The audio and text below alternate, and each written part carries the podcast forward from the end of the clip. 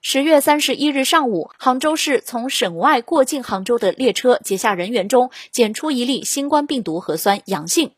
战某某，女，十月二十日乘坐 G 幺三八二列车从上饶到上海，十月三十日乘坐 K 二八七列车从上海返回上饶。乘坐 K 二八七列车期间，因被告知为日前江西省通报病例的密切接触者，列车长要求其与同行者杨某某就近在杭州临时下车。十月三十一日凌晨，两人闭环运转至定点医院接受隔离医学观察。十月三十一日上午，战某某核酸初筛阳性，市疾控中心复核阳性，有发热等症状，结合临床表现被诊断为确诊病例。杨某某核酸检测阴性，没有相关临床症状，与战某某同乘八车厢的人员信息已经转往相关省市追踪管理。据悉，战某某工作单位以及住址都在江西省上饶市铅山县。十月二十九日，战某某与同事杨某某一同乘坐 G 幺三八二列车从上饶到上海，座位号为五车厢零三 A 零三 B。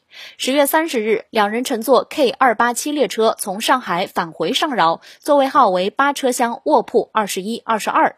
该病例十月二十九日乘坐的 G 幺三八二上饶至上海列车，三十日乘坐的 K 二八七上海至南昌列车，在杭州下车人员五百零九人，以及其相关密切接触人员正在落实管控和采样检测。